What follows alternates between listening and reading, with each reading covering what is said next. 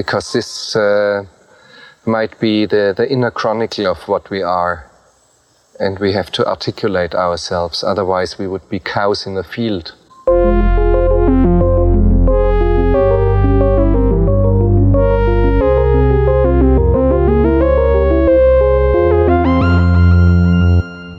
Welcome to Cows in the Field. This is a movie podcast. This is yet another movie podcast. Yeah. And uh, my name is Justin. I'm Laura. And today we're talking about 1994's Forrest Gump.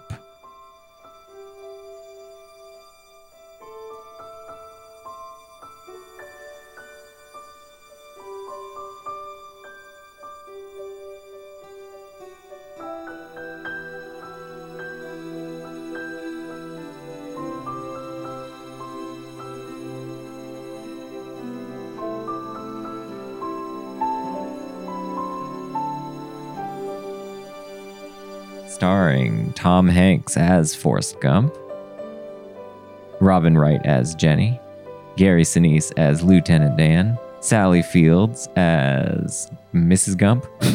I don't know what her name is. I think this is Gump. Yeah. Yeah, Mama. okay. Mama Gump. Mama Gump. And uh, this movie won a bunch of Academy Awards. I don't even know what it won, but it was a big thing. It was a big deal. a big deal. I mean, uh, Tom Hanks won Best Actor. I think it won Best Picture. I think it did. It beat out Pulp Fiction. Yeah, but I mean, they weren't going to give it to Pulp Fiction. No, no, no, no, no. Yeah.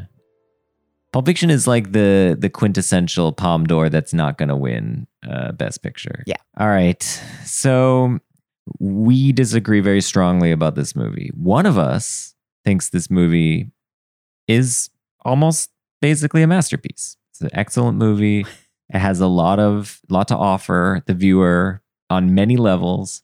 The other of us thinks that this movie is a piece of maudlin tr- uh, trash that is manipulative and uh, deeply problematic.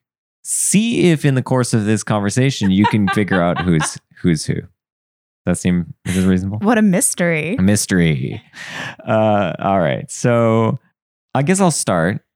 Um, so no, you got to start. I'm starting it off, and I want to just start off with a little personal story. So I saw this movie in theaters uh, with my dad, and he had to drag me to see it. I, I can't remember what it was that I wanted to see. I think there was some discussion beforehand, and he was just like, in you know, my dad's style is often like, "Well, what are you thinking about seeing?" And I'll be like, "I don't know, maybe this thing," and he's like, "Mm, "We're watching Forrest Gump." so he pulled me into Forrest Gump, and and the feather in the beginning, uh, and the music, and I was just like, oh come on. And then Forrest starts talking, and he's like, you know, he's got the accent, and he's kind of dumb, and I'm like, oh, this is is this going to be this whole movie? yes, it is. And so this as it goes on, and the and the story kind of pulls me in little by little. Like I mean, you know, it's a he's it's a narrative, right? He's telling the story to these various people he meets on the park bench, and it's kind of pulling me in at each at each turn. And I'm like, I'm kind of digging this, and I'm liking the tunes and everything. And then you know we get to Vietnam, and I'm whoa, this is an intense action and whatever, and it just keeps going. And and by the end of the movie, I had gone on this emotional journey. Both the journey of the characters and coming to sort of you know love them in a way care about them and care when when Forrest is you know talking to Jenny on at her grave um, and feeling just incredibly moved by that.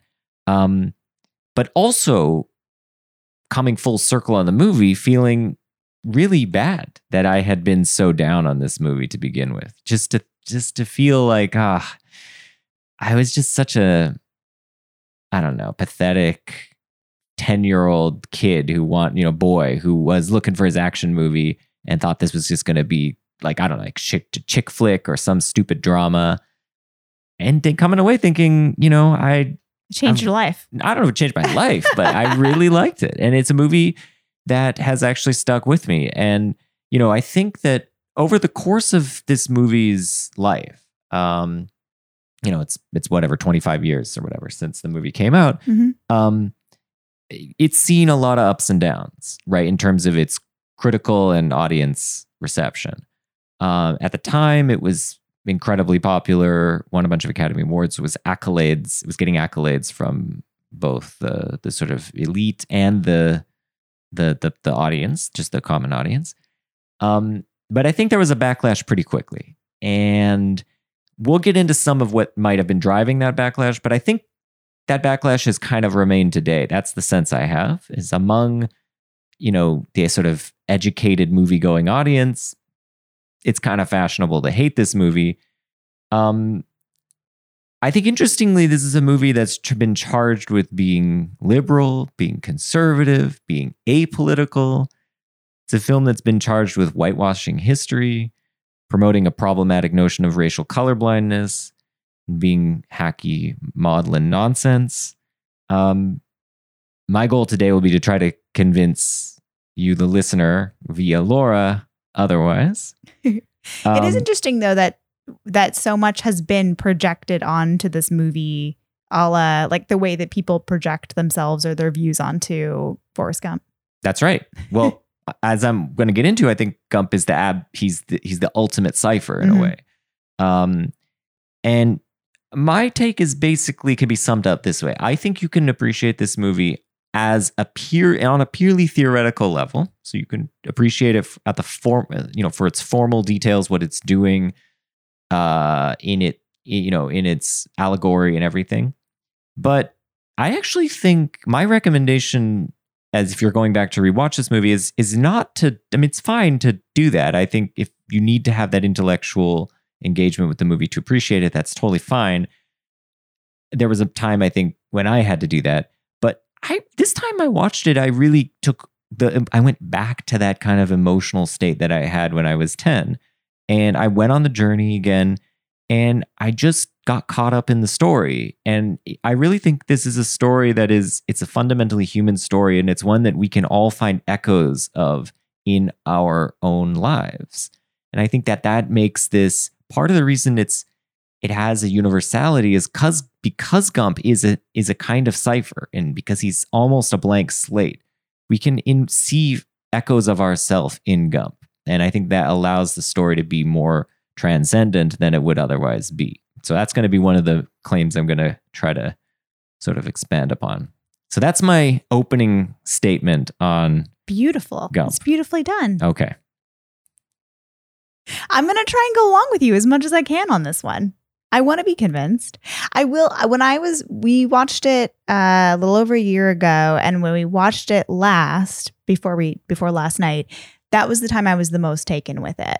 I was pregnant and hormonal, but I was feeling it the way you were describing, like just sort of Mm. caught up in the motion, emotion of it. This this time around, watching it in 2020, I was angry. Can you say a little bit more about what changed between the in this Besides my year? hormonal state, Mhm. Um, yeah, I just think, um, well, there's this been this, there's been a discussion about anti-racism, uh, and sort of like you can't be apolitical or uh, disinterested when it comes to race if you are not actively anti-racist. Then you are in fact part of like the racist structure um, that surrounds us all.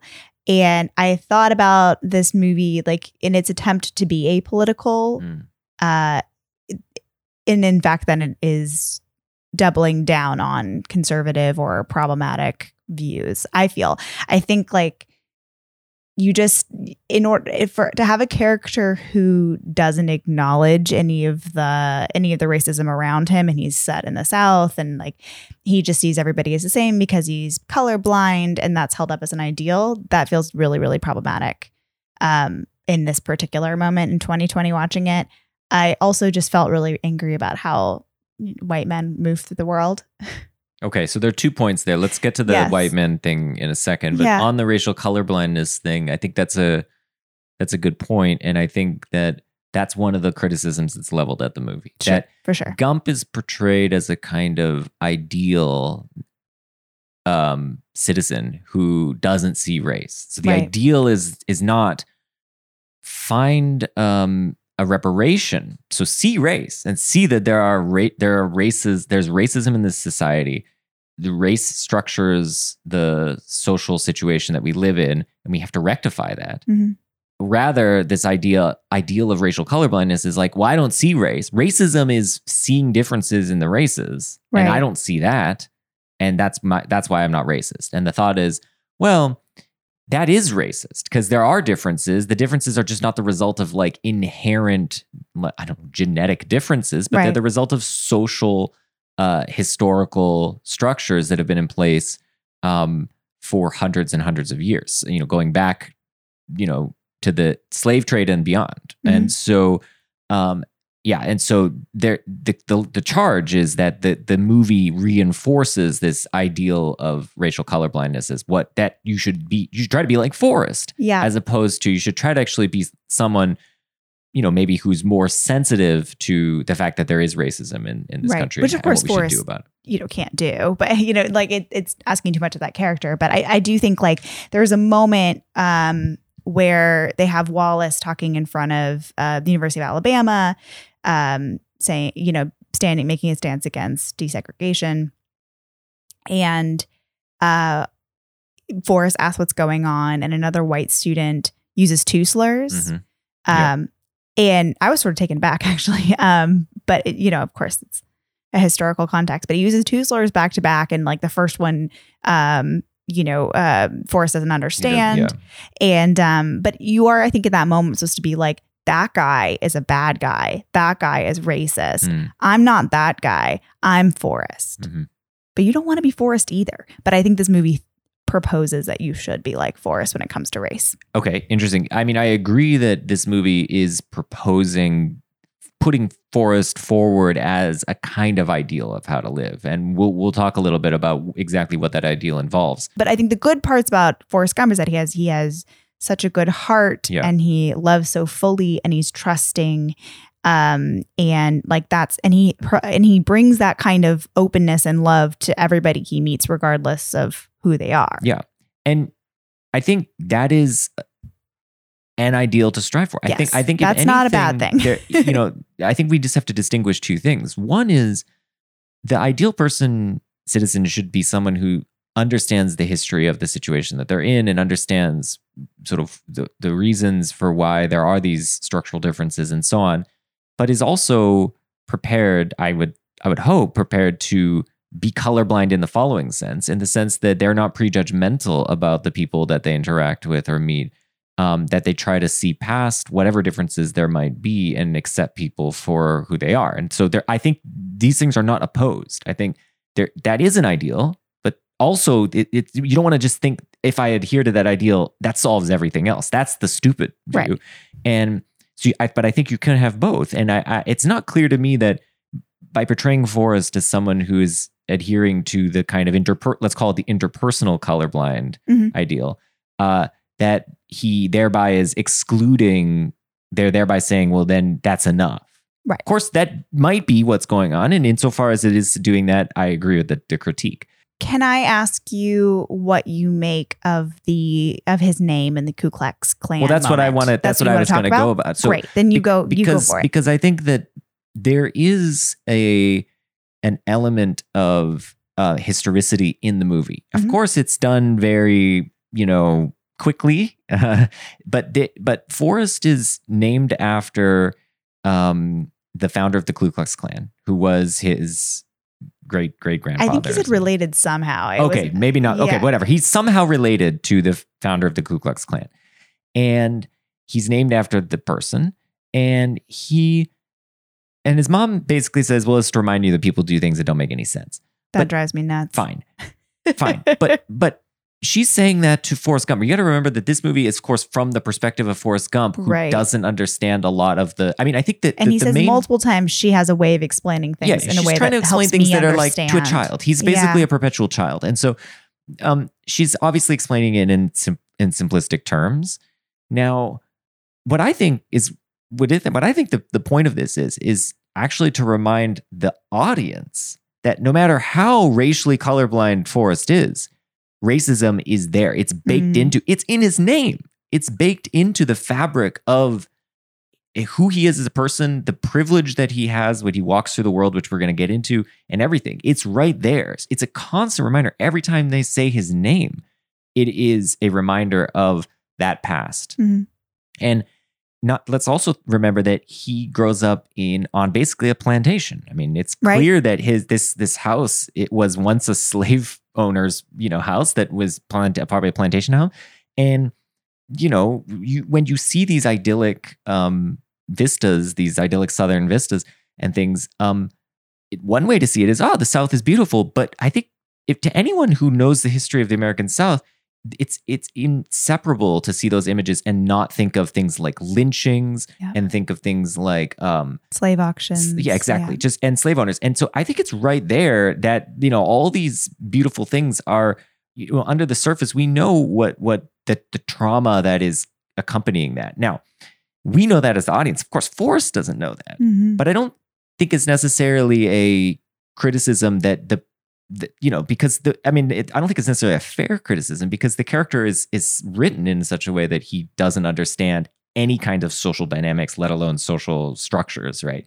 So you know, of course, he's going through the world blind to all this, but um, but we see it, and you know, we see it uh, uh, with Bubba and Bubba's family. Well, I'm going to talk about that in a 2nd um, and him Forrest's relationship to Bubba. So I, I do think that it's present. Now, should it have been more present? Should it have been more baked in?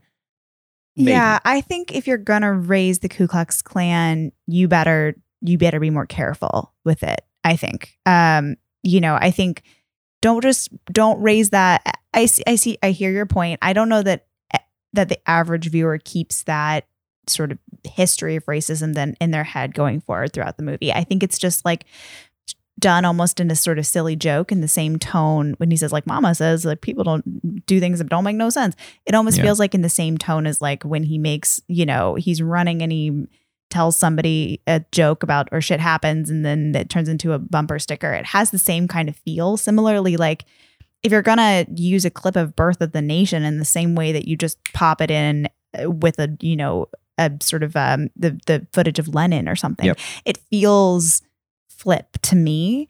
Uh it doesn't feel like this movie really like engages with it, it and i don't miss that's fine Yeah. it's it's a blockbuster movie and i'm not asking it you know to everybody to stop and have like a deep conversation about racism but i would prefer him not raise ku klux klan at all Okay. Well, actually, on the Birth of a Nation thing, I think what's fascinating to me he's not spike lee But what's fascinating to me is that he uses Birth of a Nation footage. So he's Mhm. cutting him back into, he's cutting Forrest into Birth of a Nation footage. Now, Birth of a Nation is a D.W. Griffiths movie um, about like the triumph of the Ku Klux Klan, and it's her- widely heralded or was widely heralded as like a masterpiece of early, you know, American cinema. Yeah. And then people were like, well, wait a second, this is about like a Ku Klux Klan. This is complete, completely like horrible racist stuff. And there's guys in blackface, and it's it's just completely uh, absurd.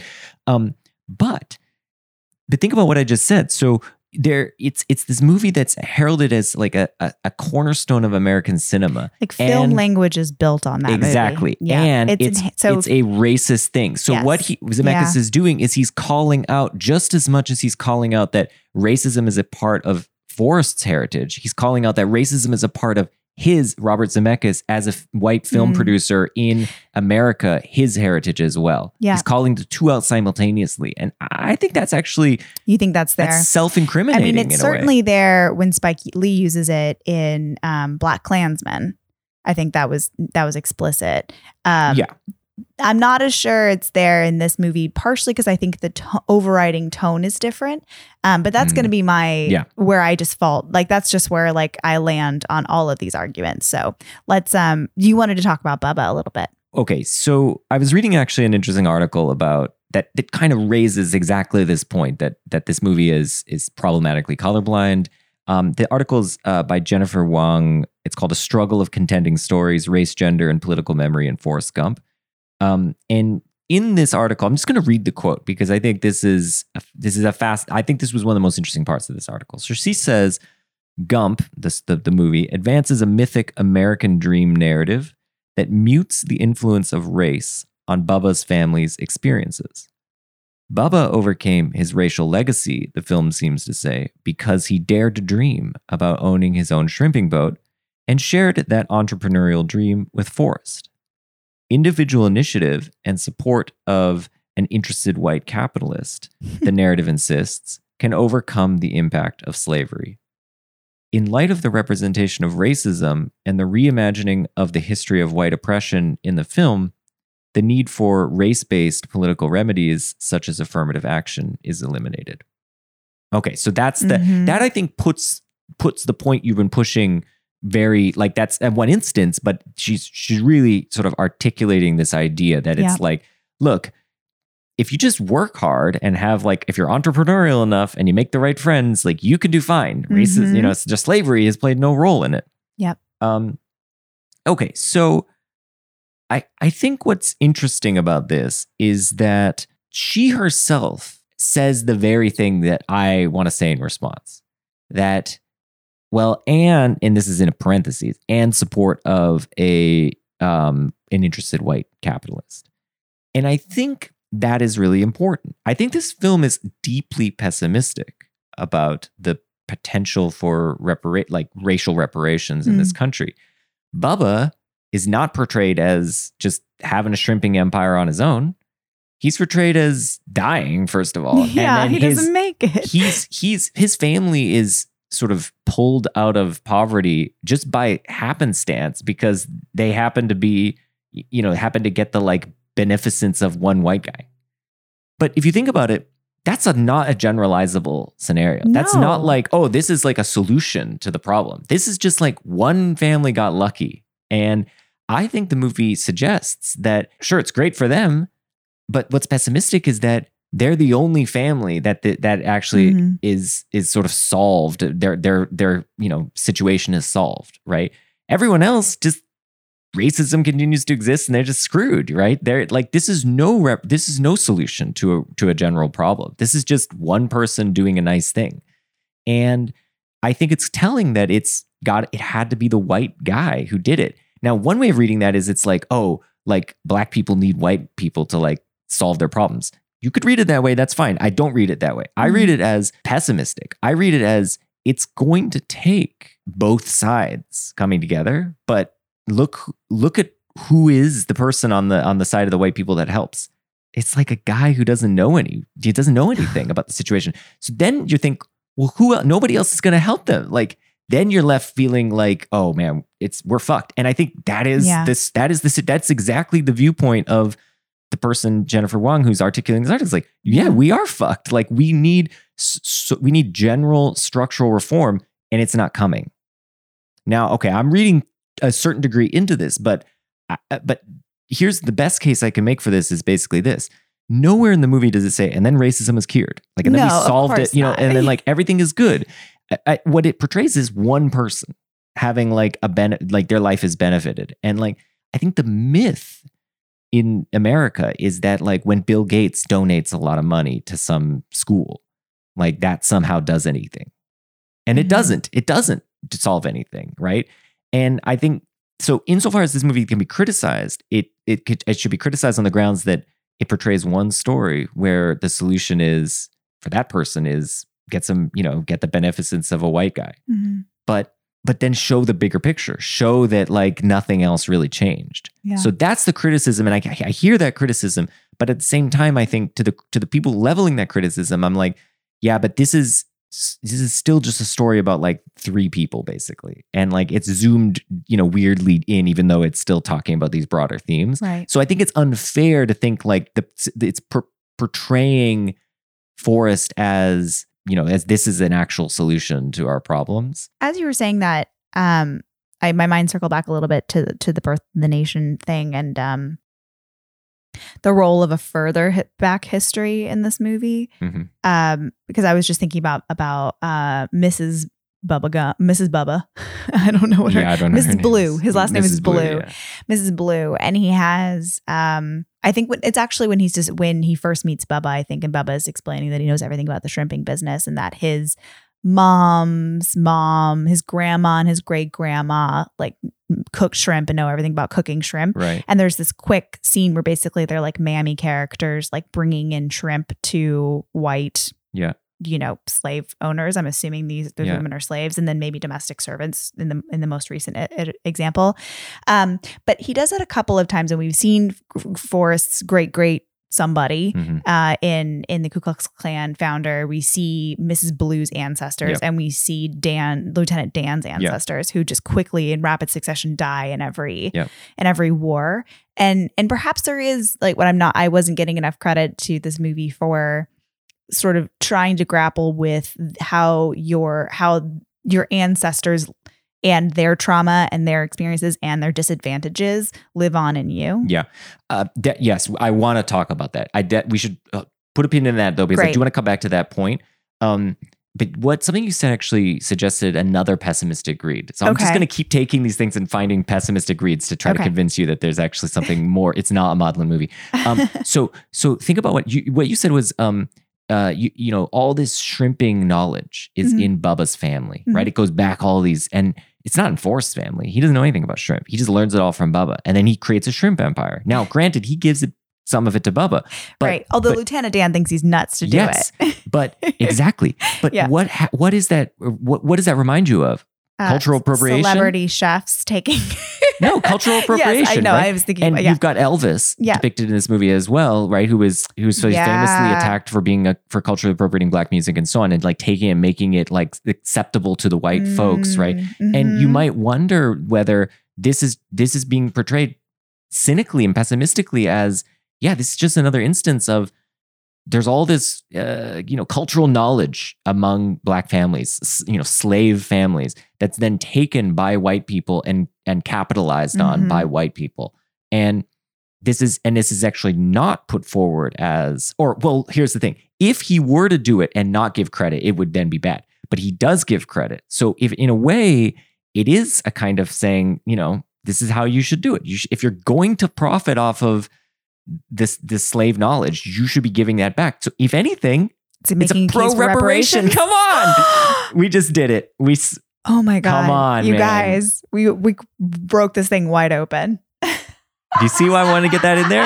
That was really okay. So there you go. Forrest Gump as pro reparation. Okay, so D D D D D D breaking news. um, okay, so do you want to let's set aside race now? We, we Uh, yeah. do you want to do historicity? Because I mean, it's related. We should pivot to to, Yeah. to history. Um, uh, so the way I think of it, Sorry, I feel like we like blew out the mics. We were so excited about reparations. hell Okay. yeah!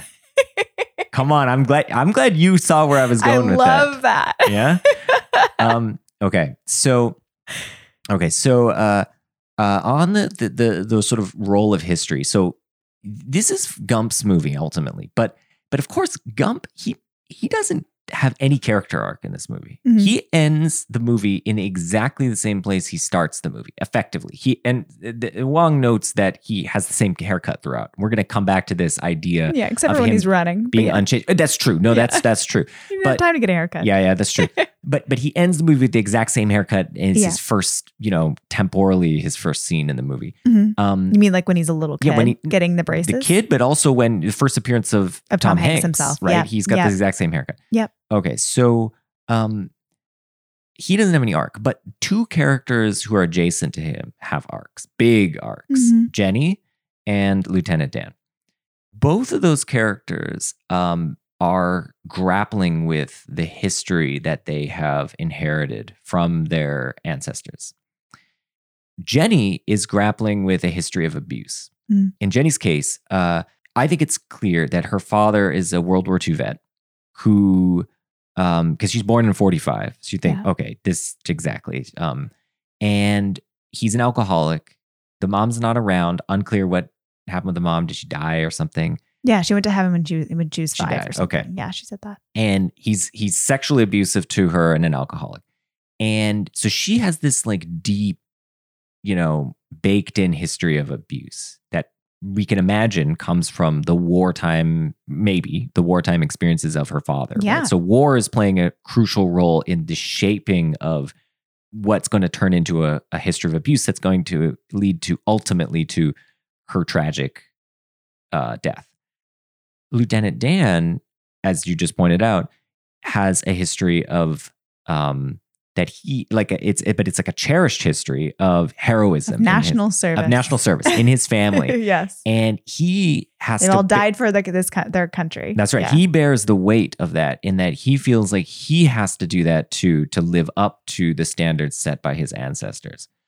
Um, and so both of them are grappling with their histories. And of course, Dan is denied His destiny. He's denied the destiny because he Forrest saves him. And this is the, the the point of ultimate conflict between him and Forrest, and like for him in the entire movie is, is this he just is constantly concerned that he was cheated out of his destiny. Jenny is driven by the history of abuse to constantly ending up with guys, the, the wrong guys in a way, who abuse her. She's she's consistently shown to be with guys who are um, ha- ha- hitting her. Uh, right, she's got a black eye in the one scene where she's walking out the door. Mhm. Um, she, the guy that the, the SDS uh, president from Berkeley, who Wesley, she's Wesley, who she's with, Yeah. uh, hits her uh, during the Black Panther party. So she has, um, you know, and and the only guy who is um, who's protective of her um, in a way, who's constantly trying to save her from these these more aggressive, ab- abusive guys is Forrest, and yet she doesn't want to be with him. And one read on that, I mean, there's a lot of reasons I think she doesn't want to be with Forrest, uh, which we'll get into. But one is that she doesn't see Forrest as a potential, you know, lover or whatever, partly because he isn't, he doesn't fit that stereotype of the Mhm. kind of aggressive, um, well, aggressive towards women, uh, sort of hyper masculine macho guy. Um, and so it is, I think there's a tragedy there in that, like, she, the history of abuse has, like, you know, shoehorned her into uh, a, a position where she sort of sees the world in this kind of unfortunately skewed way. And I think that that's not a an uncommon phenomena, unfortunately, um, where the abuse kind of perpetuates itself by No, not at know, all. through the choices that people end up making, Yeah. through how it shapes their preferences, you know, as they go through and life. it seems sort of like in a couple of her interactions, her sexual interactions with Forrest, it also kind of feels like she doesn't know how to interact with men um or like have intimacy with men without like without her body without using sex. That's right. um because like that's all she's been since as long as she can remember. She's been sexualized she's been used. Yep. um and that does i think you know that is very much a real thing too for women who have experienced that kind of abuse and trauma um but because i think there you know there's a scene early on when they're in college and and she puts her hand his hand on her breast and he's definitely you know maybe attracted to her but i don't think he wanted that like he's confused by the whole Yeah. thing but she doesn't really feel like sh it feels like she doesn't know how to in- interact with men in any That's other right. way That's right. how I- to be in any other way like her def her her identity is bound up in her sexuality um in a painful way for her I mean, let's get into that. So I think that Jenny and Forrest's relationship, I mean, is super tragic and and exactly for this reason. Because what Forrest wants is companionship. He Mhm. wants someone, he wants a surrogate mother, ultimately. yeah He wants the he wants a, someone who can fill the role of his mother, who can be a companion to him, guide him, you know. He doesn't want a sexual partner. But Jenny only thinks that he wants her in that way because that's how all the other men treat of her Of course and Yeah. he he says i want to marry you and sh- i know what love is and she's like you don't know what love is because sh- she's like you don't know what like you don't have sexual de- like sexual desires and that kind of thing is like not yeah on your but maybe radar jenny doesn't know what love is no i think that's of Yeah. course of course um uh, yeah that's the irony of that line Will you marry me? I'd make a good husband, Jenny. You would, Forrest. But you won't marry me. You don't want to marry me. Why don't you love me, Jenny?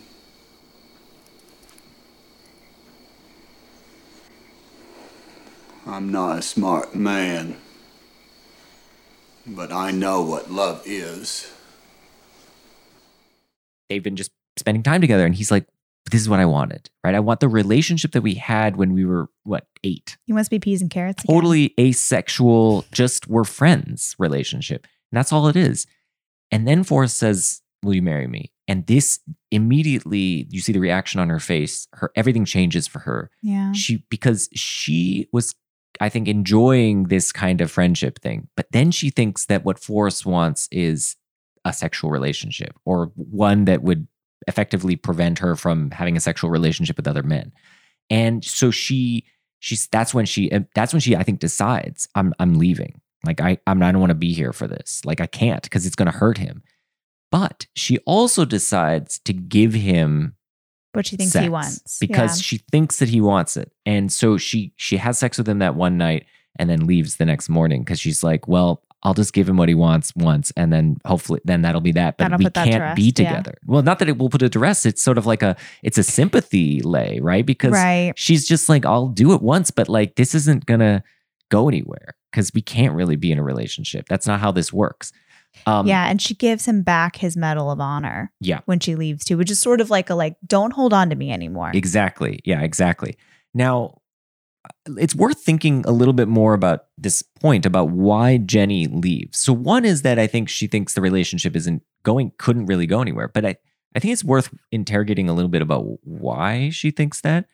And I think Jenny, it's not just that Jenny is this like sexual object who like wants sex and she only can understand how to, you know, understand the world through sex. I think Jenny has aspirations. I think Oh yes, Yeah. for sure. I didn't mean to say no, that. no, no. No. I know. I'm just, I'm just clarifying this point. yeah. I, I think Jenny, um, Jimmy, she explicitly says she wants to be a singer. She wants to be famous. She wants to. I think she wants to participate in something that's bigger than her. She wants to participate in the, uh, um, you know, in the movement, in the in the in the in the counterculture movement, right?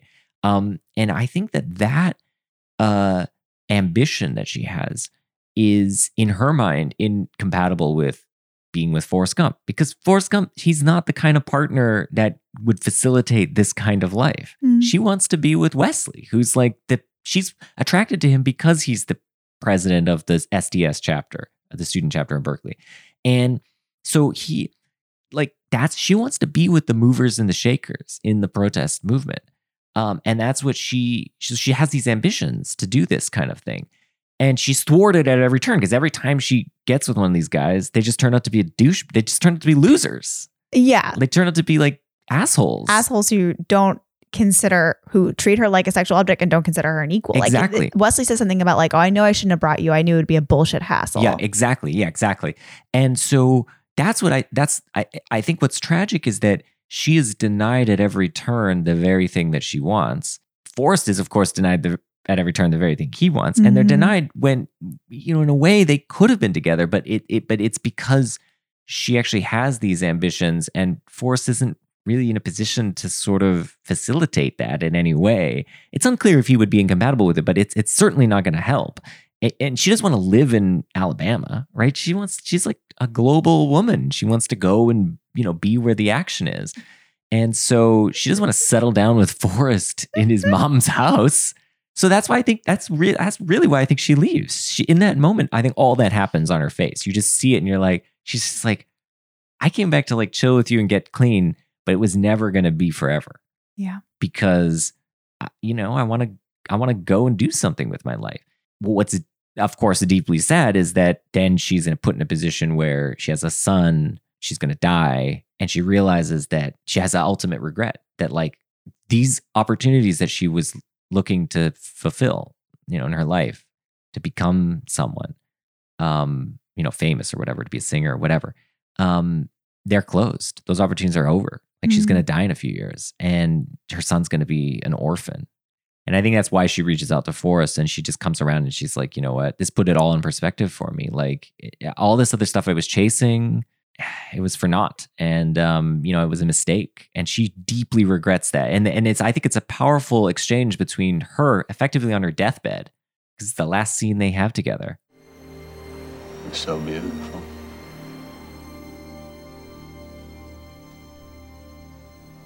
I wish I could have been there with you. You were.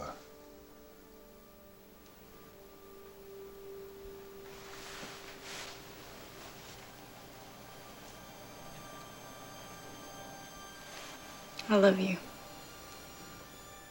and i mean it's just i feel like it's emotion it's a great emotional payoff because you know it it shows how in a way christ like he is he forgives her for for the for her choices to not be there with him in these moments he by just saying like, "No, you were you were in my heart the whole time." Like Yeah. it's it's Yeah, it's a double whammy because it's you know she's regretting the the time she wasn't with Forrest, um, and the things she missed out on as a result of that, and she's also re- like understanding that she'll never like get to see that lake. Yeah. You know, her she's gonna have no more experiences. that's it. That's, it. Yeah. and she won't get to have a life with this man who she realizes is a good man. he's a good man. is a good man ultimately. And can I just quickly, you mentioned the AIDS thing. I will say that um, one of the critiques that's also leveled ag- against this movie that I see quite a lot that I don't agree with, but I just do want to mention it here is that some people think it's an anti feminist movie and that um, all of the the you know horrible experiences that Jenny goes through is kind of like the film uh, punishing Jenny for her promiscuity, Yep. um, or even maybe her counterculture. Like if you want to if you want to interpret this movie as like a conservative movie, um, I think it's mostly like like people say, oh, you know, Jenny got AIDS because the movie doesn't like women having sex. Mhm. Um, I don't think that is true of that movie at all. I think that's an uncharitable and wrong read of the movie. Um, but I do think I do think it's like worth noting the like where we were in terms of like the, the narrative around AIDS in 1994. Um, like Jerry Falwell, you know, claimed that AIDS was like God's punishment for homosexuals, and I do think there was a moment in you know right when people started getting diagnosed with HIV, and it was predominantly among among homos- about among gay people.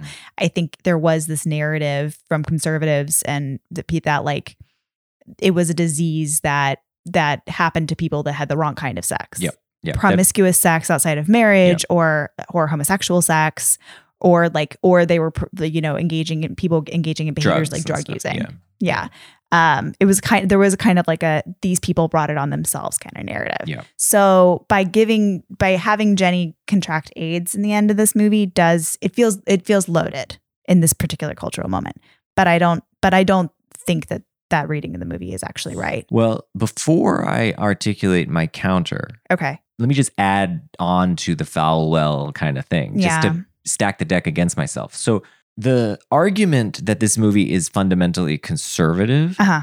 uh, goes kind of like that. So it starts with okay, yeah. So Jenny's portrayed as engaging in counterculture activity, um, promiscuous sex, drug use. Um, she, uh, you know, is living a kind of uh, a life that goes against sort of middle class American values.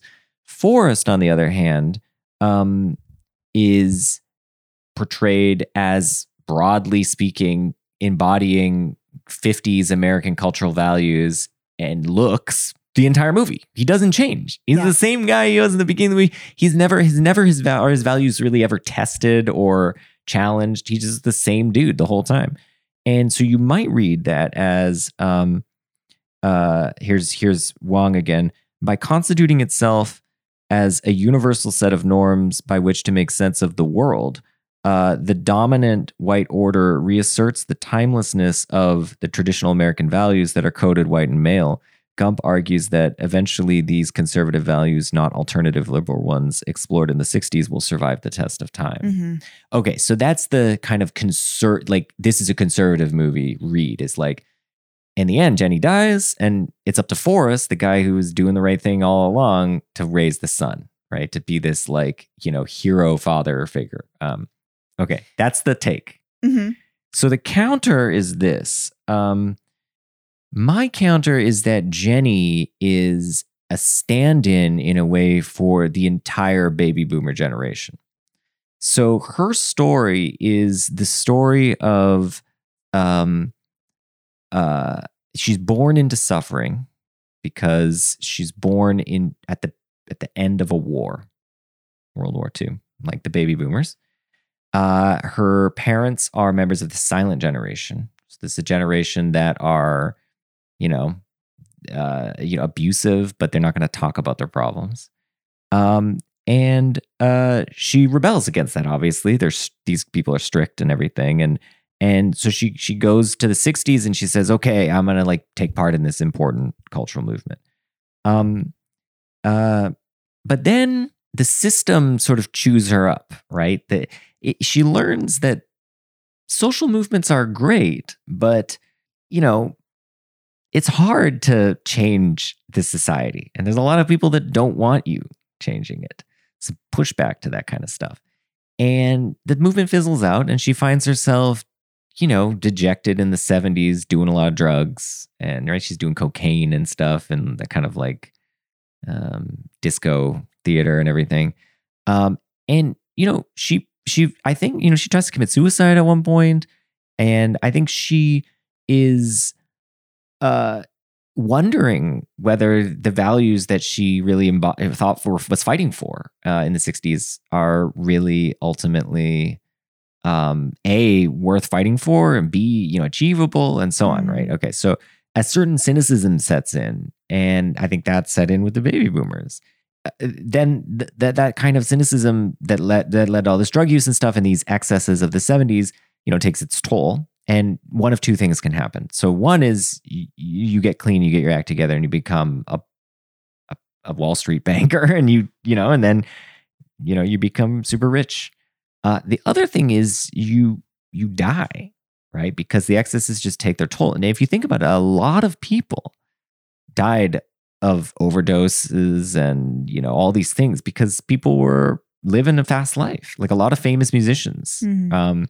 uh, from that era uh, didn't didn't do too well. Um, and and so I think those were really you know that's what you have. And then and the people that lived became corporates I mean it's just that's how it works like the, the system isn't isn't designed to like ad- allow for these kind of revolutions it just it just embody it just takes them in and makes them part of the system and that's what you that's what you see with the baby boomers is like they just morphed into it's it's depicted perfectly in the big chill right they just become bankers and lawyers You're and gonna stuff. sneak that big chill in there, huh? I'm just saying that's what happened. And and you know, um now what are we gonna make of that? Well, one pessimistic read is like revolution is impossible, Mhm. right? In a capitalist system, it just doesn't, it's it, it will always just take it in and like just make it, you know, impossible to actually have genuine uh revolutionary, you know, ideas take foot. Um and uh and I, that's what happens with Jenny, you know, it just it it it just ends up taking its toll on her. All the um you know all the the fighting that she's doing. And um not to mention of course what it's doubly taking its toll on her because she's a woman doing all this right? Mhm. so she's not just like a guy who might like wesley maybe he's fine at the end of the day. He becomes a bro- stockbroker. Jenny is is is basically kicked to the curb. And um you know she she's a waitress um uh just trying to keep it together for her son um at the end of the movie basically. And so you know i think that that th- this idea that like Forrest is some saint figure we should all be you know embodying the kind of values that Forrest does I think there's an aspect of that that's right but I don't think it's necessarily in contrast to Jenny I think Mhm.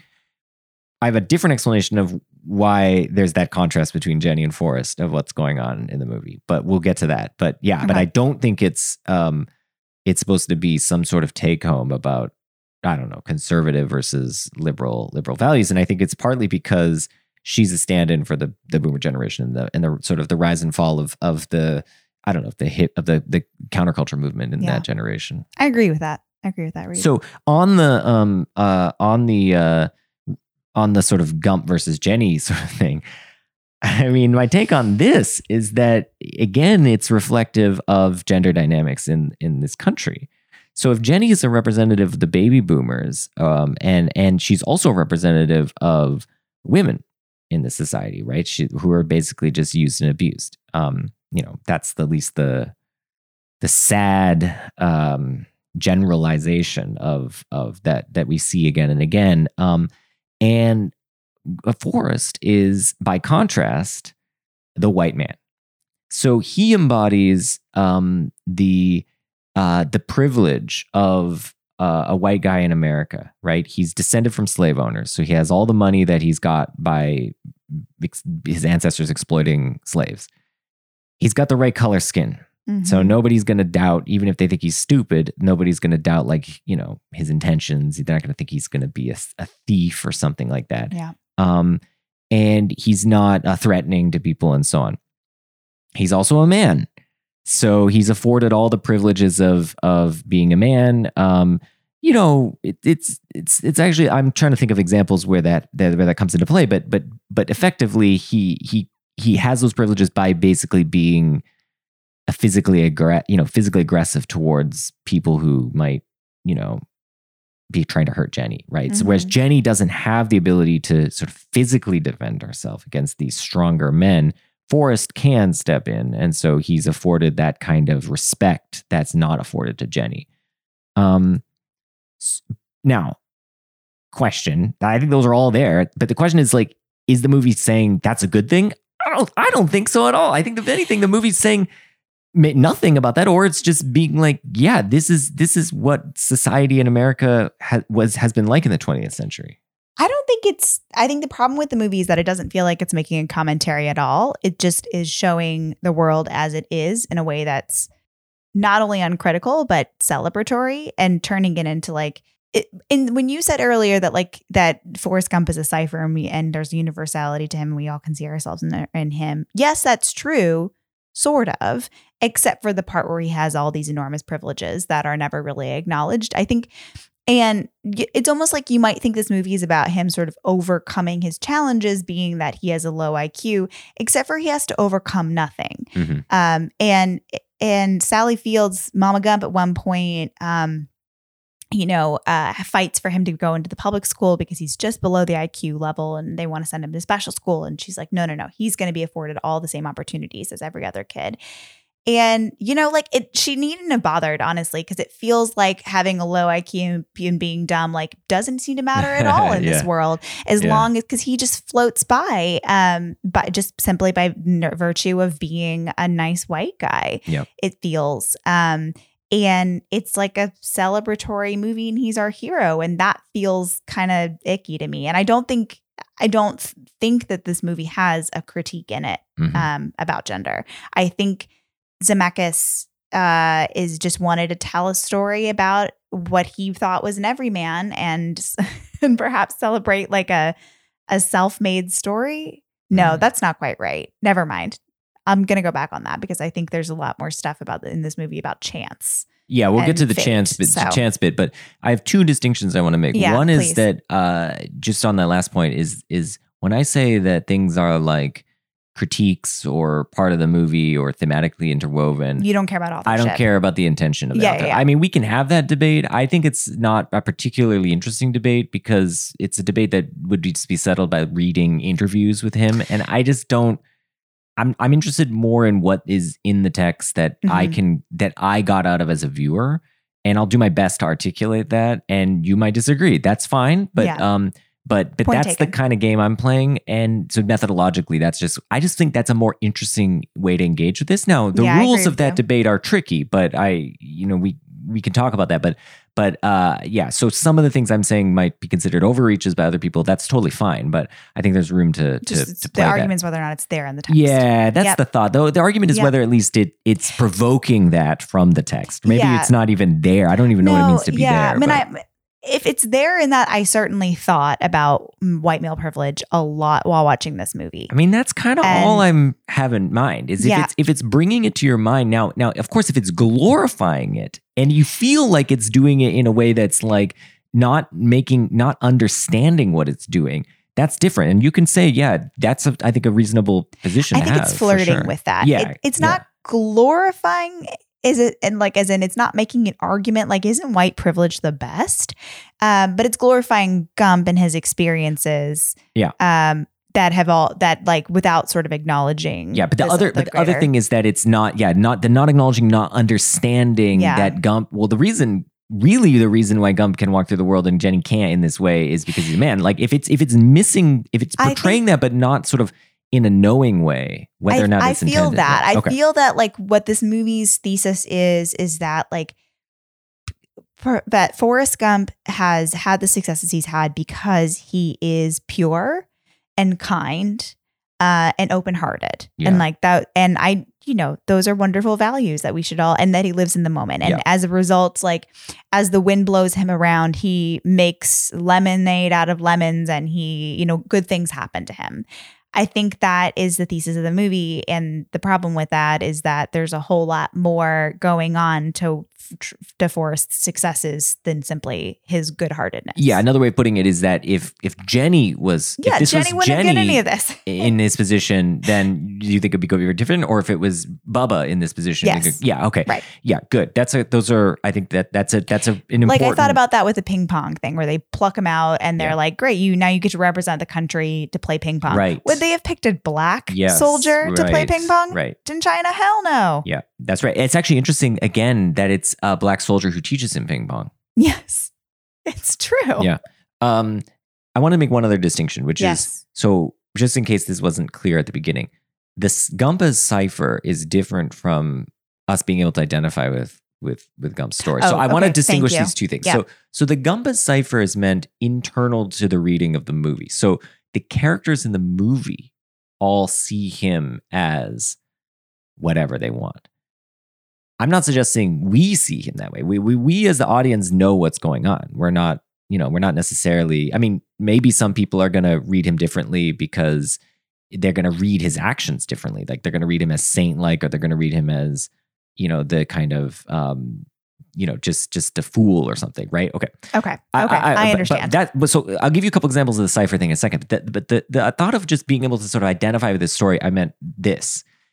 At its core, if you abstract away from all the stuff we've been talking about, the historical context and stuff, this is a story about a tragic story about, um, y- you know, love and being sort of unable to be the be with the person you love and uh, you know, trying to be a good person in a world that, um, you know, in a way, w- is not going to let you achieve the things you want. Because ultimately, Forrest achieves a lot of stuff that we want, but he doesn't want any of that stuff. Yeah. he wants to just be with Jenny, and he's just prevented from it. And I think there's, it's, I think that is emotionally. what was it? I read some review that was like he would have been happier with a million less shrimp and a little bit more Jenny. Yeah, exactly. He he wants to just that's all he wants and and he's denied that and I think how he deals with that is the is the aspect of in which I think I want to try to be more like. How he Mhm. deals with being denied the things that he wants and nonetheless persists in his good-natured turn the other cheek kind of attitude, acceptance of his fate and that kind of thing. That's I think the thing that I think it's more of an abstract thing that we sh- I think we should identify with and, and sort of extol the virtues of. Mhm. This other stuff is, you know, we're talking about these other big structures in the movie, and and and. But I was thinking that's what I meant by the, Got the- by the, Okay. ident- uh, the identification. We can identify with him as a human being who's experiencing Loss profound and- emotions. yeah. yeah, his mom dies and his best friend dies, and he goes through this His cathartic. dies. Yeah, his Yeah. wife dies. His cathartic relationship with his father figure, Lieutenant Dan, which we're going to come to in a second. Yeah. Um, okay, I know you want to get into Lieutenant Dan of it all. yeah, that, I'm saving that. Okay. Gump as Cipher. So the what I meant about this is just different characters see him different ways. So some like especially as obviously the people who follow him when he's running see him as sort of a holy figure, as like a guru. He's a kind of eternal innocent, right? In that he he can just walk through the world oblivious to all the complexities in which he sees it always as like a child does. And so some people sort of see him that way. Um, some people see him as sort of like a fool that can be exploited athletically as the you know in the football team Mhm. um, as a political tool when he's being sent to China for the ping pong thing and all that. Uh, some see him as a genius, right? In the army, he's seen as a as a genius. You're a goddamn genius. Yeah, that, which I love. I think it's hilarious. yeah, it's a Um, good scene. And and and and you know, some see him as a rich entrepreneur, like the guy on the bench. He's like, we're talking next, sitting next to a millionaire this whole time. Right? like they just everyone just sort of is able to see in him whatever it is they want. They just read into him whatever they want. When of course we see them as you know kind of an empty vessel in a way, Mhm. and that allows these characters to kind of Fill it. fill it fill in the blank. Okay, that's what I meant by this the cipher stuff. Okay. Um. So can you say your point one more time about? Um. Oh, my my. What I said was that I think the thesis of this movie is that Forrest comes to all of these good things by nature of his of his good heart, Mhm. um, and that ignores the amount immense amount of privileges that he has in every other way. Yeah.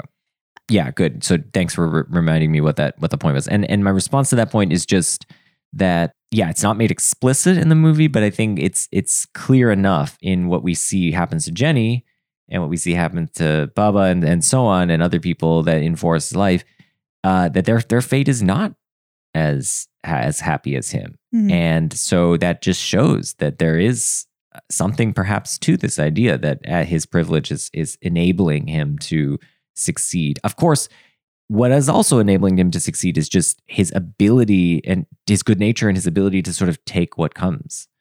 right Um, which is something that lieutenant dan really struggles with because there Yes. is another white man um, who has perhaps more privilege than forrest gump going into this movie Yeah. um, you know he has a higher iq Yeah. he's a higher rank when we first meet him um, but he has a lot of trouble dealing with what comes dealing with sort of a change in the program um, being denied the destiny that he thought that he was uh, prepared for Yeah. My thinking on Lieutenant Dan um, and the relationship that he and Forrest have is that it's a surrogate parent relationship. In particular, Forrest's father has been absent the entire movie. We we, we suspect he's left um, Mama Gump uh, years ago, and, and we you know he went For- on vacation yeah, exactly. Um, and so Forrest is looking for a father figure, and he finds him in Lieutenant Dan. Lieutenant Dan, you know, P- Forrest even says p- at points, "I hope I don't disappoint him." You know, it's the re- it's exactly the relationship like you know a child has to his father, a son in particular has to his father. Um, but it's also a uh, an incredibly fraught relationship Yeah. for most of the movie because Forrest saves him against Lieutenant Dan's wishes. Lieutenant Dan ends up in a you know as a as as someone with no legs, and he's um, he's deeply ashamed of this, and also the fact that he didn't die in the field and live up to his family's uh, you know honor and everything. But at the same time, I think before long before he thanks Forrest and has his reconciliation with Forrest, his initial reconciliation with Forrest, I never thanked you for saving my life.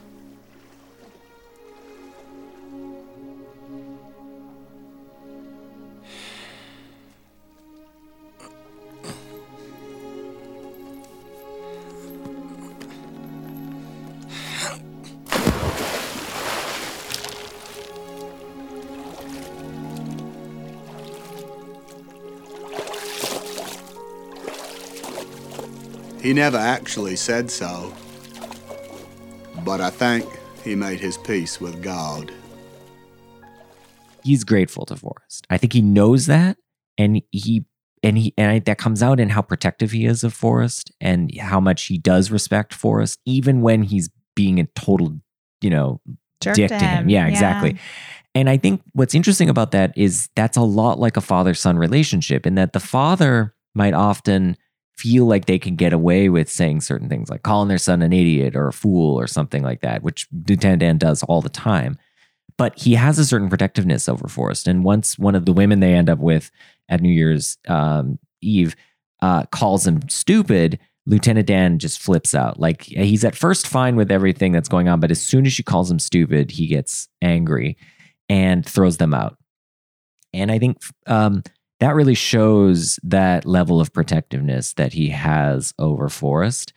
And it also shows how connected they are and that it kind of presages what's going to happen where he's going to show up with uh he, you know he promises Forrest that like as a joke almost that I'll be your first mate on this boat and then he he follows through you know Yeah. and I also like that um he says like oh the day that you got a shrimpo like I'll be an astronaut and then later his legs are like made of the same titanium that they say use in space. I didn't He's kind of like an astronaut man. That's that's genius. And Isn't of course, cool? yeah, and of course that is the re- exact re- that's the result of their of their shrimping exploits because now Yeah. he's rich enough that he can he can sort of buy this stuff. Mhm. Yeah, that's really interesting. I never th- I never that's a good callback. That's a good callback. Um so but but I think their relationship is is very much like the um uh the relationship of father to son in the sense that you know Forrest has to earn Lieutenant Dan's um respect and also has to they have to work out their the conflict. And often the conflict as is often the case with male conflict it's totally unclear. Like, you know, what exactly is driving this conflict? And there's this anger beneath the surface for Lieutenant Dan that comes out in in in these lashings out at Forrest.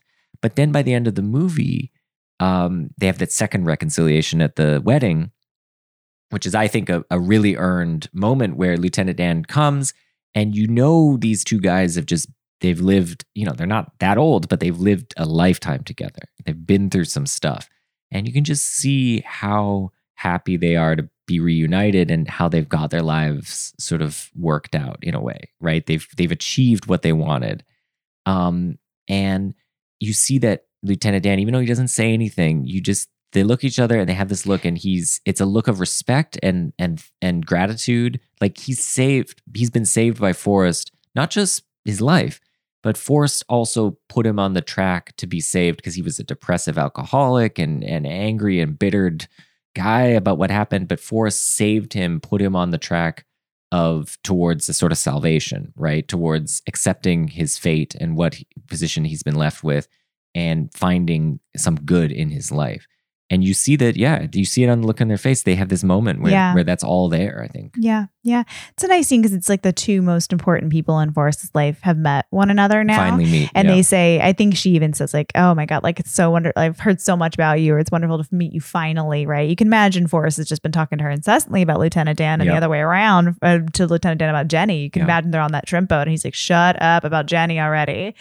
Um, but it's like that is kind of a special moment when you meet the other person and Yeah. it- you know the other sort of like tr- uh, you know node in the triangle of um, somebody you care a lot Right. for and you're just so happy that that person has found somebody that loves them the right way as Yeah. much as you love them in a different way maybe but like that's like a really beautiful feeling It's when you really- meet when you meet your best friend's partner Yeah, exactly, exactly. And they're just and they're just so, you know, finally content in their lives. Yeah. Because they've gotten what they've wanted. And um, part of getting what you wanted in the case of Lieutenant Dan is recognizing that the thing you were fighting against, you have to accept it. It's a certain kind of acceptance. Um, and but and for Forrest, it was just a, you know, he he was just a I don't know, patient enough, I guess, you know, because Jenny finally came around. But Yeah. um, yeah, Yeah.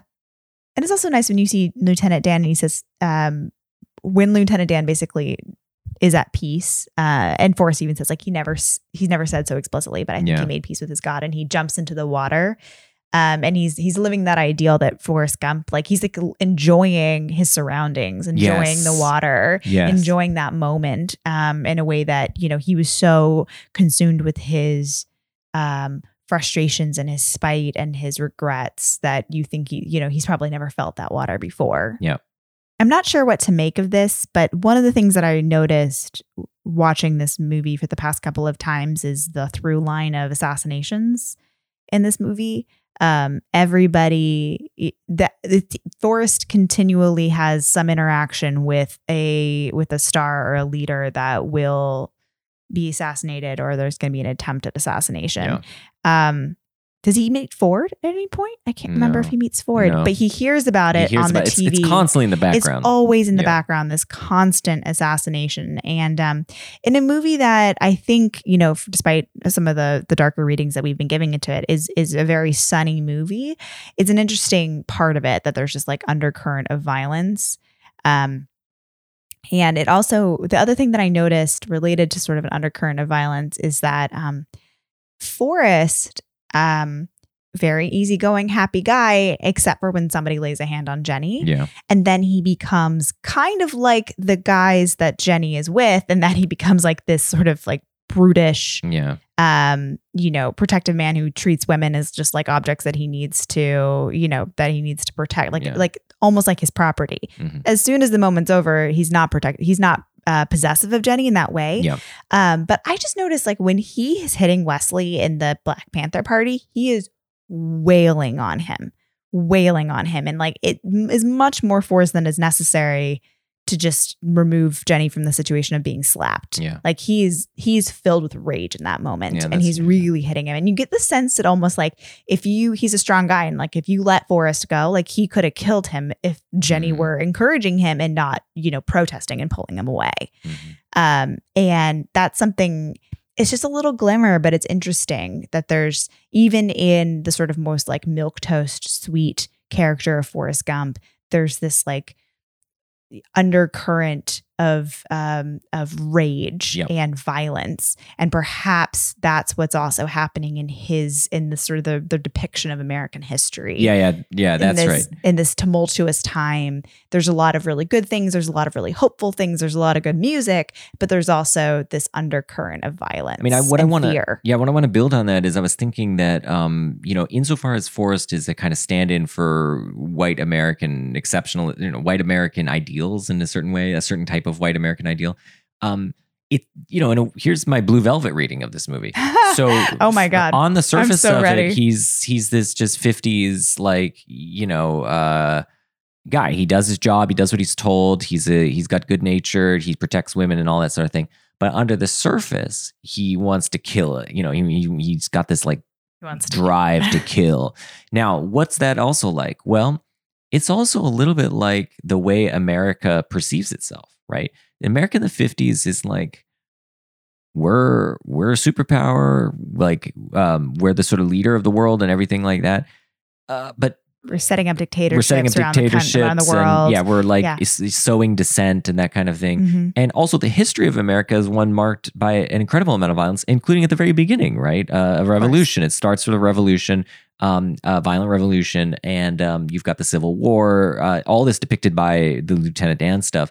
So it's like it's almost like Forrest can't escape that history of violence that's present in Mhm. his genes. Almost, he's like he's it's it's almost like the genetic memory coming through the history uh, that he's inherited. That's like Mhm. telling him to kill um and uh and so maybe yeah that's something about like that like america despite the posturing of like we're a peaceful country you know picket fences and everything there's like this deep undercurrent of like It's just like savage a- violence like a severed ear in our lawn. yeah exactly so that's why i thought of it as blue velvety is because that's that's like the that's sort of what lynch is exploring in blue Mhm. velvet hmm um, so that's interesting. Yeah. I mean, another question I want to wonder about is just why does Forrest run? So what? I mean, of course He said good. he just felt like running. he's good at running. Of course, he's good at running. So that's Yeah. like one thing he can do that he's good at. Um, but my, I actually have a very straightforward answer to this question, which is, um, the moment in the movie where he decides to run is basically Jenny has come back and given him a glimpse of what their life could be. If she just stayed, they could have lived that life for 50 years Mhm. but instead she leaves. He's sitting in an empty house. Mama's dead. Bubba's dead. Lieutenant Dan's handling the finances. No one's around. It's a huge empty house on like, you know, acres of land. What is there there for him? Nothing. There's absolutely nothing there for him. But where could he go? He's not going to go like to Gump Inc. and work in, you know, he's not going to do that. He doesn't have anywhere to go. So he decides to just you know, live as a travel, you know, be in itinerant Mhm. to just live wherever he is, to just be in the land. And um, so I kind of, I kind of, I kind of can make sense of that. I can make sense of what he's, he's just like, there's nothing for me here, but there's nothing for me anywhere. So I could just be anywhere. Mhm. And then he just decides to just go. And I kind of get that, you know, like, Yeah. um, Yeah, and it's funny too that the last thing you see Jenny say before she she the cab driver says like, "Where are you running to?" and she's like, "I'm not running." oh, that's funny. uh, and then he goes and runs across the country many times. Yeah. But of course, she's always running away too. But She's it's running- a it's a restlessness and Yeah. a dissatisfaction for her that drives her running. And That's it's right. it's not for Forrest. It's not. I think he's just I think he just has nothing else to do. You know, like he he doesn't have anywhere to be. He's not trying to find someplace. He's just trying to live his life in different environments because he has no place that he can call home at that moment, I think. And so home is just wherever he is. I think that that's my take on why he runs and I Mhm. and I just to get back to what I find admirable about the character is that Forrest can just live peacefully in the moment with whatever he's presented is a kind of ideal that I struggle with yeah. deeply. Like just being content with what is happening, Mhm. being present and content with my whatever's going on in my life in that Yeah. exact moment. And I, I'm incredibly bad at this. And it, you know, has led to great amounts of anxiety in my life. And I wish I, you know, were able to accept a bad hand that's dealt to me as Forrest does when it when it when he does, as with basically everything with Jenny. He just he never, as you pointed out, he never tries to possess her or he's happy for her when she is succeeding in the way she wanted to, right? He's happy for her when she's a stripper, basically, because he's like, she got what she wanted. She wanted to be a folk singer. She's on the stage Yeah. with her guitar, and he's just happy for. He's not sad. He's not like, oh, great, now she's gonna have a career and I'll never see her again. He's just like, no, this is what she wanted. I think there's something greatly admirable about that, and it's it's I think a, a, a an ideal that I think very few of us can live up to, but yet is worth striving for. I Mhm. think to to to really care about someone and love someone and love something in a way that that doesn't possess it, right? To not try to possess it and try to like hold on to it desperately, but to like sort of let it fly free. And he does again and again. Um and so I think there is there's something quite admirable about that. And that's what I take away from, you know, if there is an ideal that we're supposed to take away from Forrest, I don't think it's his racial colorblindness. I think it's it's that he can live simply and peacefully and contentfully in the world. And yeah, it's easier for him as a white man than if he was black or if he was a woman. Totally. But like it's still an ideal for all of us to be able to like deal with the hand we're dealt, right? Actually embrace what what what's happening in our lives. Yeah. I agree with all that. I think though he could have Zemeckis, if he wanted to tell that story, could have, you know, made a fantasy movie, made set it in space, um, you know, did a number of things, but instead Set it in space. No, here's what I mean. Because he, you know, at the time when there was a discussion about liberal, conservative, blah, blah, blah, he's like, this is an apolitical movie. Except for that, he chooses to set it in a time, in a tumultuous American history time in which, in particular, race Mhm. and civil rights are you know are bubbling over and like one of like uh, maybe accepting in this particular moment like one of the most tumultuous times and Yep. politically uh polarizing times in american history Yeah.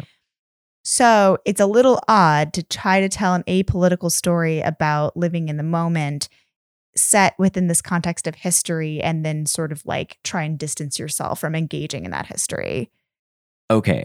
Counterpoint. uh-huh yeah, you have to set this story in a tumultuous political time because you have to put him in a chaotic world to make it to make it plausible that like he's going to they have a chaotic world in space Well, no, but I think what I think is so interesting is that all this stuff is happening and rather than fight what's happening, he just sort of flows with it. He flows with what's happening.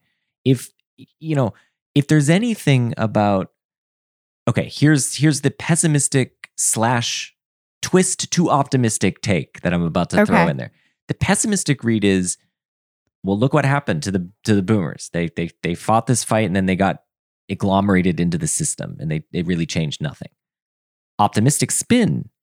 What should you do when you're facing a kind of inevitable inevitability to to the world? You could just you could just, you know, rail your hands against it or you could just go with the flow and let that, you know, let be what is out of your control.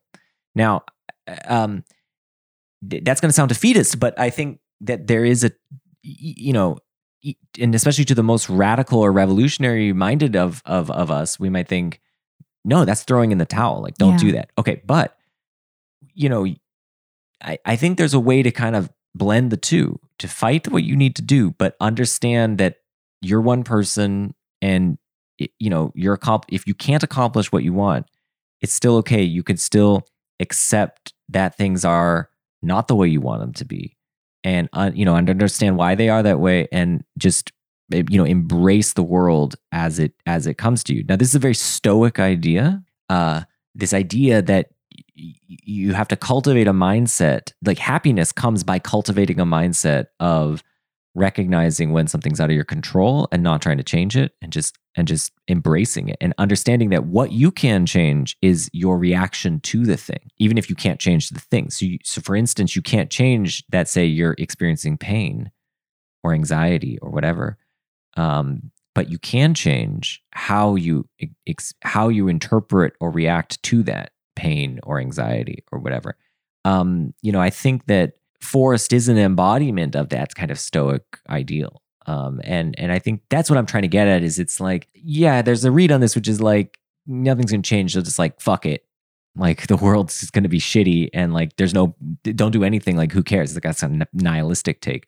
But I think the flip is just to be flip side is just to be like, yeah, you gotta recognize what's within your power and what's not, and embrace in a in as positive way as you can what's out of out of your control rather than remain consistently frustrated by your inability to change it. Um, so the last thing, and related to this, is that the sort of running theme of this movie, explicitly articulated at various points, in particular articulated by Forrest's mother figure, mother Sally, uh, for Mama Gump, and by his father figure, Lieutenant Dan. The two sort of metaphysical views of the world. According to Mama Gump, life is like a box of chocolates. This is actually not the best way to put it because that suggests that things are set. You just don't know what's going to happen, which is totally compatible with the Lieutenant Dan view, which is that everyone has a destiny. You can't change it. So, life's like a box of chocolates not the best way to put it, but it's more like life is like a roulette wheel. Well, doesn't she also say, you know, your destiny is what you make of it? Yes, she does. So that's the better way to put it. Okay. Well, well, actually, even that's not. that. Well, even that's not totally the way I think the the right sort of contrast. Articulation of what her thing. Okay. Yeah, because Destiny's what you make of it is actually just an existentialist credo of like it's your choice that matters ultimately. Um, I I, I think that the, the thing she's suggesting is more of like a chance idea of a chance. That just like the world is a chancy uh thing, and there's you you have a certain degree of control, but you also there's a certain degree that's out of your control. That's just you know it's not fated. It's just you rolled a six and you didn't roll a five on the die, right? And it's just random that that happened. And so that's one view. And then the other view is the Lieutenant Dan view, which is like, no, like there, it's sort of written in the heavens what's going to happen. And we are just kind of experiencing it as if we're reading a book, right? Yeah. The ending like is on a there. little conveyor belt. Yeah, we're the, yeah, the ending's there. We if we had a time machine, we could flip through and see what the ending is, but we don't. So we just kind of flip through as the pages turn. We're discovering it rather than creating it or um or it manifesting itself um in a kind of chancy way. Mhm. Now, uh, of course, this is uh you know this really harkens back to this idea in, in metaphysics about sort of chance or, or indeterminacy and determinism. Determinism being the thesis that past plus the laws necessitate the future. That's the kind of Lieutenant Dan idea, which gives you kind of fate.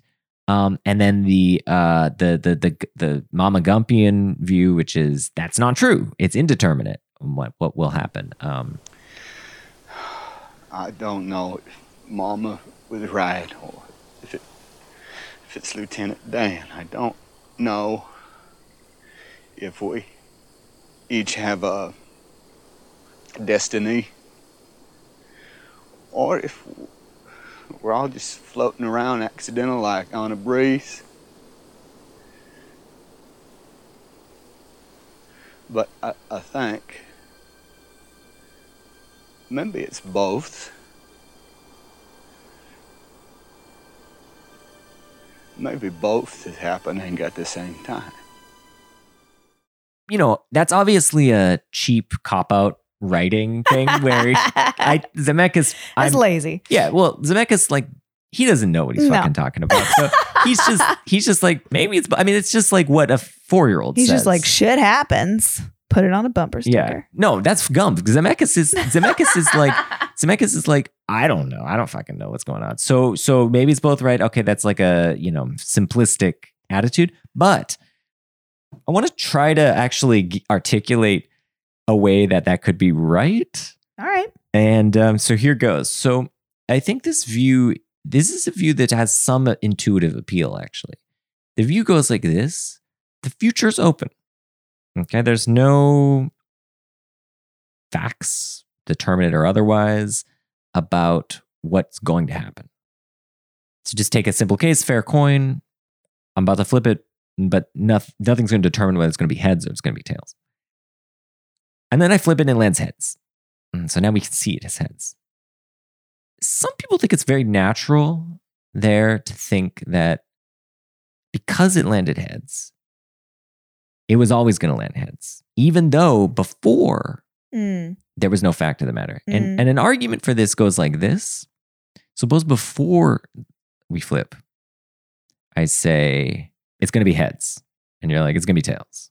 Okay, and then I flip it, and it turns out to be heads, and then I go ah I was right. Ah. It's very natural to think that. Right. Now, right, right, if right. before we thought there was no fact, then you I can't would, be right or wrong. I'm not right or wrong. You're not right or wrong. right.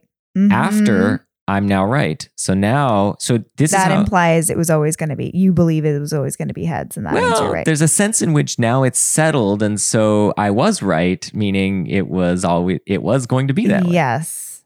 That could be what Forrest is getting at, right? That that before the thing happens, it's open. It's like a feather in the wind. After it happens, we think, well, that was how it was always going to be. There was no other Mm. option. Um, and so there's a kind of dynamicness to the destiny. The destiny is kind of always being written as the time passes. Um, yeah. So that feels right. well, there's a certain, I think a lot of people find that intuitively appealing. I myself am a little bit vexed by it, but, um, but, but I think I, people definitely talk this way. They talk like, well, I don't know what's going to happen, but not just in the sense that it's something is going to happen, but I don't know what it is, but just that like, no, anything could happen. Right. And then afterwards, they're like, this is how it was always meant always to meant to be. be. Like, there's a kind of yeah. like, well, I think it as much as that we want like a, a larger meaning in our life, Yeah. we do kind of search for our destiny or like our identity in something, and and so yeah, through a series of decisions and chance po- uh, choice points and chances, you end up in a situation, and when you finally feel comfortable and you Yeah. could have finally felt comfortable in any number of other situations in the forking roads that could have Yeah. led you to other places then you want to tell yourself that was your destiny. That it destiny 'cause feels right. inevitable. yes exactly that's the thing. Because initially, when I heard that Forrest say that, I was like, that's just dumb. But then I was thinking about it and I was like, maybe there's a way to rescue oh, something, Oh, some kernel of truth here. have this amazing ability to find so much depth in this movie that I don't think is there at all. But like kudos to you. I've so enjoyed this conversation. I worked hard to try to find uh yeah, find find something to put forward a, a positive argument for this movie. no, I mean you it, it, and it's been really successful because you feel it in your bones and you straight up love this movie. I I, told you yesterday. Yeah, Laura like- thought I was like I was like, trolling her. Yeah, I was like, every time you tell me you love Forrest Gump, I feel like you're doing a bit. Like, I feel like it's been a lifelong bit, and we're gonna be on our deathbed, and you're just gonna whisper in my ear, like, "Jokes on you." Like, I convinced you I liked Forrest Gump. Like, I just couldn't couldn't believe it, um, because I'm a cold hearted person, I suppose. Um, which is weird because you know from other podcast from other the previous podcasts, like I'm all about being nice to people Yeah. and getting along, which you'd think I would love this movie. you have a certain emotional depth that I lack. I I, I don't know what exactly find this movie offensive. Yeah, I don't know exactly what it is that I connect with on this movie, but I will say watching but you do mo- and go with it. It's your destiny. Yeah, but watching this movie also as a father now and the the interactions with him and and Little Forrest. Yeah, I was I mean, it's really it's really powerful, and I, I I really do think that that those emotions are earned, and that's what I think at the end of the day. Like you know, all this theoretical m- hashing out on this movie, I think it's it's great, and I I, I think it's worth worth exploring further. But at the end of the day, I I really connect with this movie weirdly on an emotional level, which Yeah. I I don't connect with that many movies on emotional levels, and I don't know what it is. I mean, it, and I really my you know uh, cynical hackle alert is always on guard. Like I, anytime I feel like a movie is being emotionally manipulative, I'm just like, I turn off and I'm just like, okay, screw this. I just don't feel that way about this movie. Partly because you know we by the time like those emotional payoffs all happen at the end Mm. after you've lived with these characters for for for two and a half hours or so and you come to really care about them because regardless of whatever their foibles are like they you've been with them you've lived with them you you know them inside and out to a certain degree and so when when when they have when Forrest meets his son I it's, I'm overwhelmed and and it's just I think one explanation for why I think you might feel this movie is manipulative is that it since all those payoffs happen at the end, they happen one after another. It's Yeah. like he meets his son, they get married, Jenny dies. He Talks to the grave. yeah, he talks to the grave, sends his son to, to school. And it's like bam, bam, bam. In the course of 15 minutes almost, you should be crying nonstop. And you might just think like, this is this is not cool. Like this is like totally like a manipulative. But I think it's the exact opposite. He's bottled up all these things that you really cared about. Him reconciling with Dan, him being with Jenny, you know, wow, he's got a son now. Like, how's that going to play out? Like all those things. Then Jenny dies. He's it's pulled away from him at that moment. You know, I think it's just it's all a domino that's leading to this series of emotional payoffs, and I think that's to the serve in the service in the cr- to the credit of the movie that it does that and it, that it pulls it off so effectively. I think, and so um, to me, that's why it works like 100% and why i think a lot of movies fail in that regard is they try to sprinkle the emotional stuff in throughout maybe or they don't have enough character development to like feel like you really You just want to get like punched in the face with it. yeah well, no i, I don't I'm know. I just i I'm just want it to feel earned and i feel like it's earned. Um you know it doesn't feel cheap right? It's the other thing is a lot of times they'll, they'll, they'll like make a character die just because it's convenient. They need the emotional payoff. And it's like why did that character die? It doesn't make any sense. But this character Jenny dies. Like we we get it. Like audience in '94, audience in 2020, we totally know what's going on there. It's it's just like a sad fact of like American history that that the AIDS crisis happened in the 80s. So so I really adv- I want to advocate at the end of the day, thinking of this movie or not thinking of this movie, but experiencing this movie in a kind of emotional way. Um, just engaging with it, just turn off the cynicism and just engage with the, you know. And it's a wonderful movie. It's a really well made movie. I, and it's it's a kind of movie that Hollywood don't doesn't make anymore. And just no. appreciate the like the the absolute audacity to make a movie in this way with this scope, using these many special effects, having you know war scenes that are incredibly realistic, paired with like you know outlandish running scenes set against these gorgeous backdrops and and you know all told through this to the eyes of a guy who's autistic and mentally handicapped and like it's like a wild movie that I just think is in a way a kind of a certain type of pinnacle of Hollywood filmmaking. Like if you care or love Hollywood filmmaking, like the people that love Hollywood, right? They're like, I'm into Spielberg and I'm into whatever. Uh, and then hate this movie. I don't understand that because I feel like this is everything you want from a Hollywood movie. Like, yeah, if you're like a, a, a film snob and and you're like, I only want to watch Tarkovsky and Béla Tarr and stuff, well, fine. But like, this isn't going to do anything for you because it's broad and whatever. But like, if you're interested in pop cinema entertainment, I think it's got. I think it's the real deal. I think it's got everything you want, and um, it's it has a wonderful soundtrack. It's enjoyable. Those mu- those music, those needle drops are fun. Yeah. Sorry, I'm going so hard on this. Laura's Yeah. almost like not even doesn't want to even challenge me because she's no, like she doesn't I want to hurt my really- I- feelings. no, I- it's not about your feelings. I well, it is. I I I don't. I know you're not going to be upset because we've had this No, argument so care, many yeah. times. It's not like I want to hurt your feelings. I don't want to like stamp on your joy though. Like it's, no, it's really fine. Like fine. I've had my own moment watching you talk about how much you love this movie now. Like I just like left my body for a second, like watching you like wax poetic about Forrest Gump. But I just don't want to end on like a note where I'm like, We're not going to end because I got one more point. okay, great. Um, you don't like the music. it's not that I don't like the music. Like uh, those songs are good. I think it's just like an incessant, like you know, like those infomercials when we were kids. They're like, "I love the Yeah. '60s."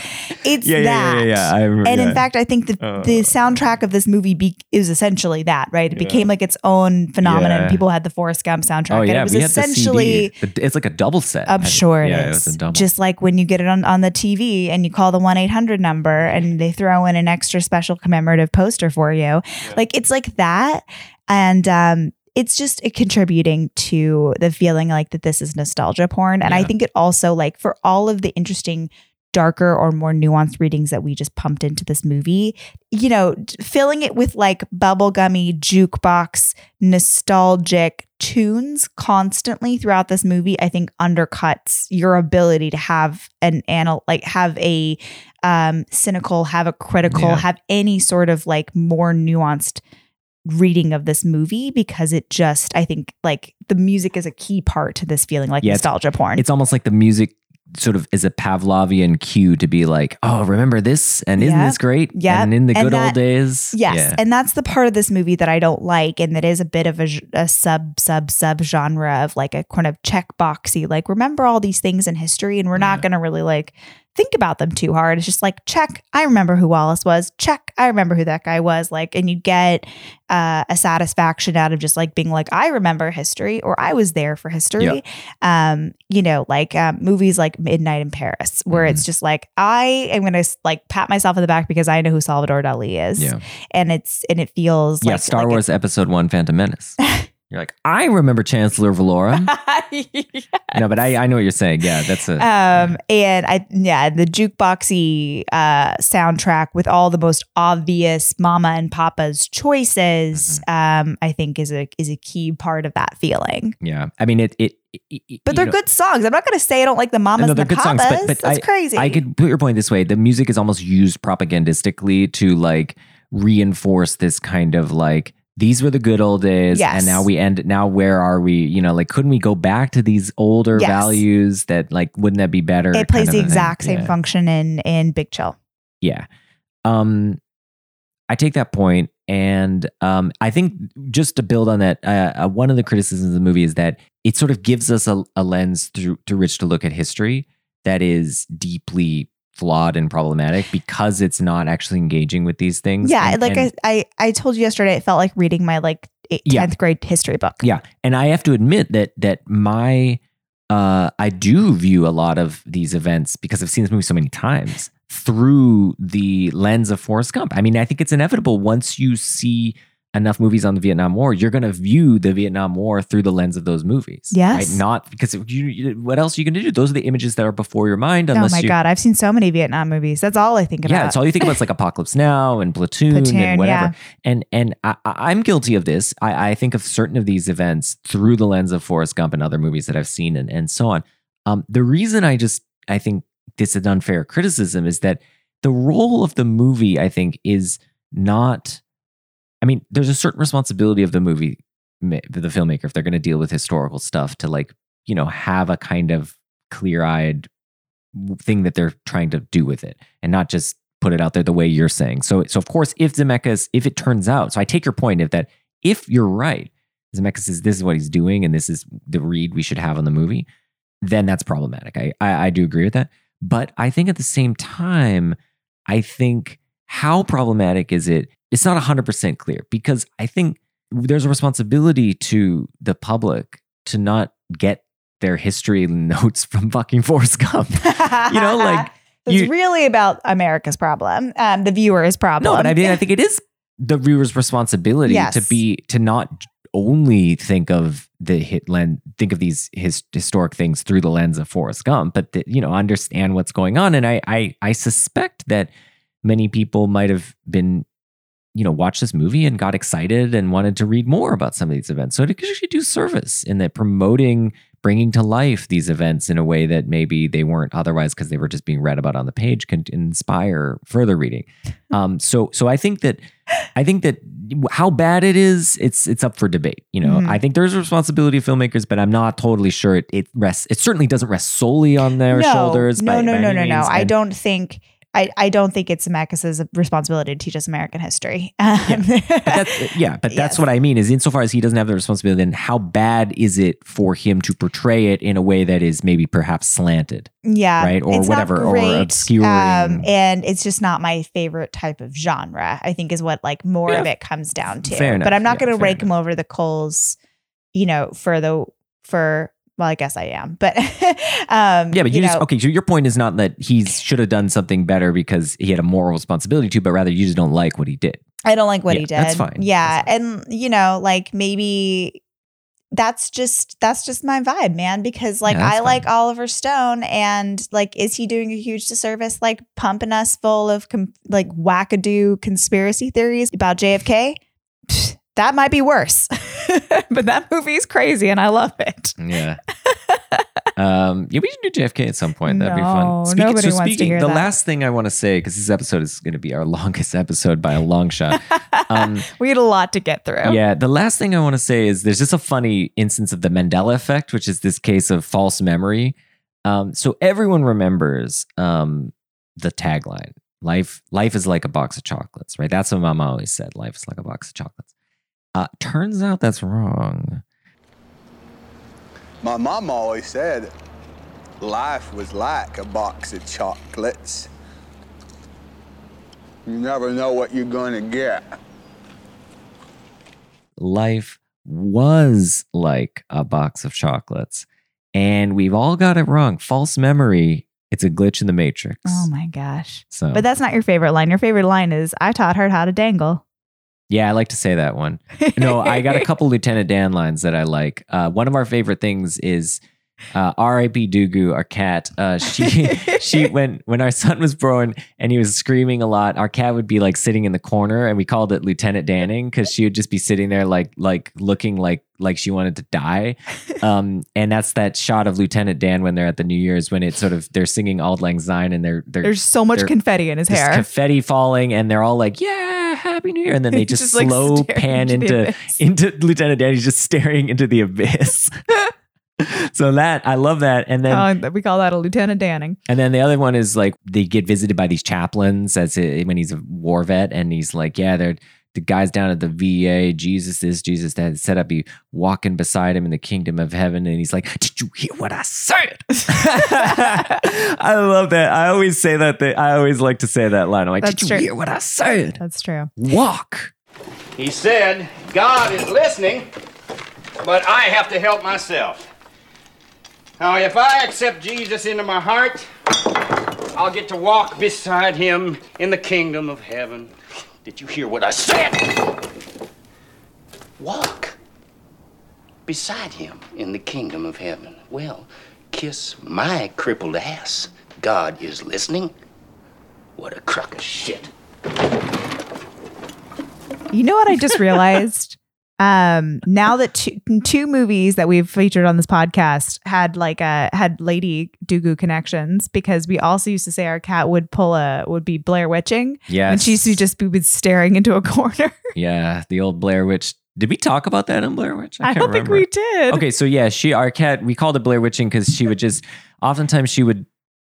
You know, if if you were sitting in a chair, how would you like to sit in it? Usually facing out. You wouldn't face the back of the chair, but that's how Dugu used to sit in the chair. She would just sometimes at least she would face inwards to the chair, and we called it Blair Witching because of the end of Blair Witch. So there you go. Spoilers for Blair Witch, but who cares? Nobody knows. We've already done that podcast. yeah, but nobody knows what the end of Blair, what that means. like, so it doesn't even matter. Um, okay, this was fun. We leave it to the listeners. What do you think? Forrest Gump, good, bad. Um, di- you know, Good, revisit bad, it. Hashtag problematic. Yeah, problematic, uh, dumb, uh, uh, Boomer nostalgia yeah, porn. boomer nostalgia porn. Uh, or is it? Uh, is are the criticisms baked in? It's all there. It's all, all in. baked it's in. all in the. It's all in the text. It was all uh, anticipated, and it's a brilliant uh, film. Um, well, let us know. We're at Cowspot on Twitter, uh, cowspot.wordpress.com uh, for updates. And uh, actually, before we end, uh, I do need to, we should make an announcement. So we have uh, coming up, uh, we're going to do a fall series. And we're gonna we'll put that announcement. We'll announce that in, in two episodes. But we want to just announce what the next two episodes are going to be. Sort of a, a little kind of transition into the fall series. So um, the the next episode in two weeks will be identity. What happened at the motel? People started dying.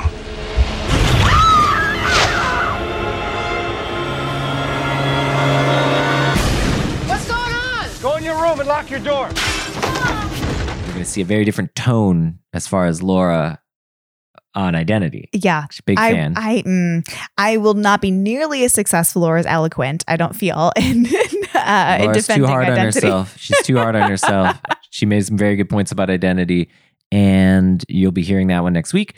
And then after that, we have a uh, an episode on Mulholland Drive, the David Lynch masterpiece, with uh, Agnes and Abe Callard as our guests. Get out of the car. Yeah. The girl is still missing. What's wrong? I just don't know who I am. I wonder where you were going. Mulholland Drive.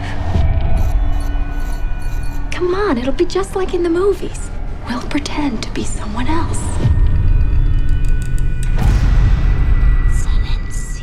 Then, in the starting after that, we will have our series for the fall, and we'll announce that. Uh, I guess we'll just announce it at the Mulholland Drive episode. Sure. Yeah. All right. Well, thanks for listening, and um, we'll see you next time. Bye. Bye.